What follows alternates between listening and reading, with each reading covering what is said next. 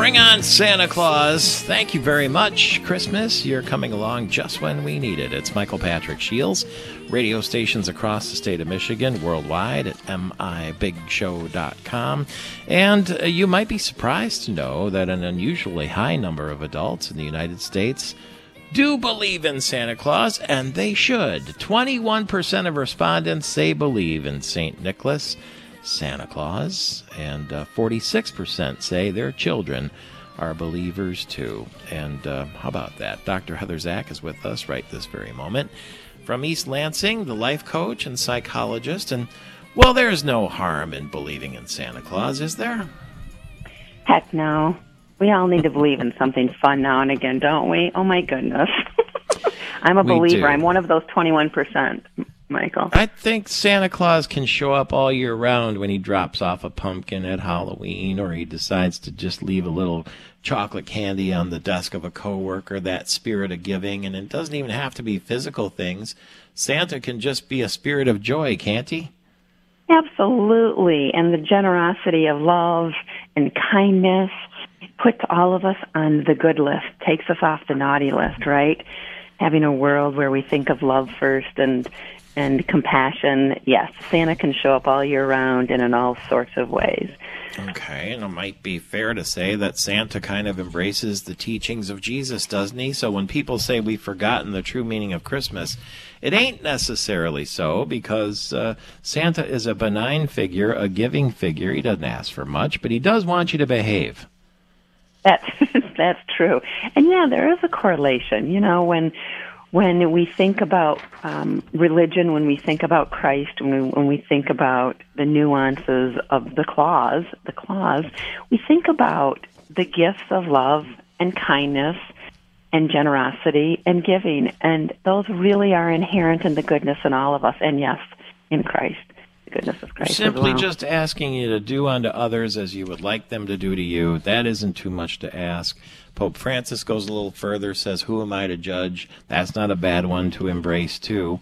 And, uh, um, you know, they ask us to forgive each other when we make mistakes. These, these are things that ultimately will actually, even though you feel like you're giving, will make you feel better, won't they? Oh my goodness, so much so. One of the things I say to my children often is, in giving we receive. And, you know, I remember the first time they looked at me kind of like, what? Wait, wait, wait. And I said, well, break that down. And I said, you know, when we're giving to people, whatever that is, literally something, whether it's just our hearts, whether it's a, a text message, whatever that is, we feel so good. And we really find that in giving, we lose ourselves a little bit, which is a positive, not lose ourselves in a negative way, lose ourselves in the love of that experience. And oftentimes when people are in a therapy experience, I will say, what is your charitable work? What's your giving?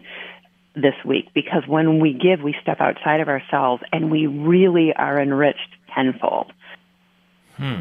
Interesting, because in my family, there's been a couple of uh, curious situations having to do with this lately. One of them is my brother, who was a weatherman on TV for years, and now he's gone into uh, real estate. And so it's a big change because he, instead of talking to a camera, he's talking to real people. So he went to take a um, training sales course kind of thing, and he came out of there saying, You know what? I found out that if you want to get anything, the only real way to do it is to give and uh, it was like an eye opener for him. You know, like that. You know that by being a part of a community and going to things and uh, helping people where they are was the only way that he was going to get any traction. Yes. And it really notates us in a different realm. And I was talking this week to somebody that, you know, we're here as light bearers and we have a certain responsibility when we're aware of the gifts that we can provide. We have a responsibility to provide those. It holds us to a higher level. And sometimes people don't learn that until later in life. I'm guessing your brother's not 24, so it probably was surprising to him that at whatever age he is, it was like, oh my goodness. And yet it says to me, and this is a bit of a digression, but what are we missing in the how to live skill set of life that we are not teaching our people, our human people? You know, how to live is in part that giving and that generosity of heart and of spirit and of literal literal behavioral. I always mm. say love is a verb. You know, I can sit and tell you I love you all day long, but if there is not one action that comes from it, it's very difficult to understand it. Now that doesn't mean love isn't real and that you have to do something behavioral to demonstrate it, but truly love is an action. Dennis Lennox posted, he's a political analyst from Northern Michigan. He said, All right, I'm taking people off my Christmas card list this year. If I've gone two years without getting a card from you after I sent one to you, you're out.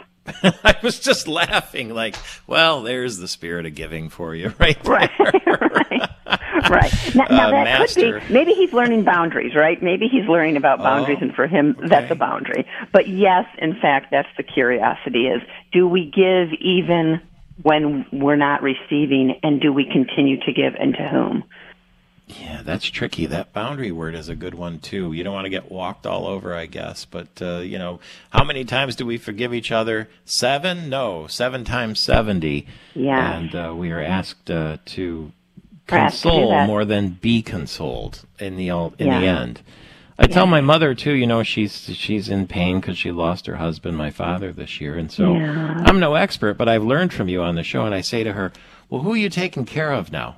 What do you mean? I said, "Who have you called? You called your friends, your cousins, see how they're doing, look after them, that kind of thing." What? I said, "I think you should try it. I think that would be the best way to feel better, is to mm-hmm. look after people." And, it uh, it, it so is. It so is. And yet we have to give her really true homage that she's in a place of grief and loss. So sometimes it's hard to get into that giving place, but it's a great motto going into 2023. What can we give? What can we give? Thank you for what you give us, Dr. Heather Zak, the life coach and psychologist in East Lansing. God bless you and ho, ho, ho.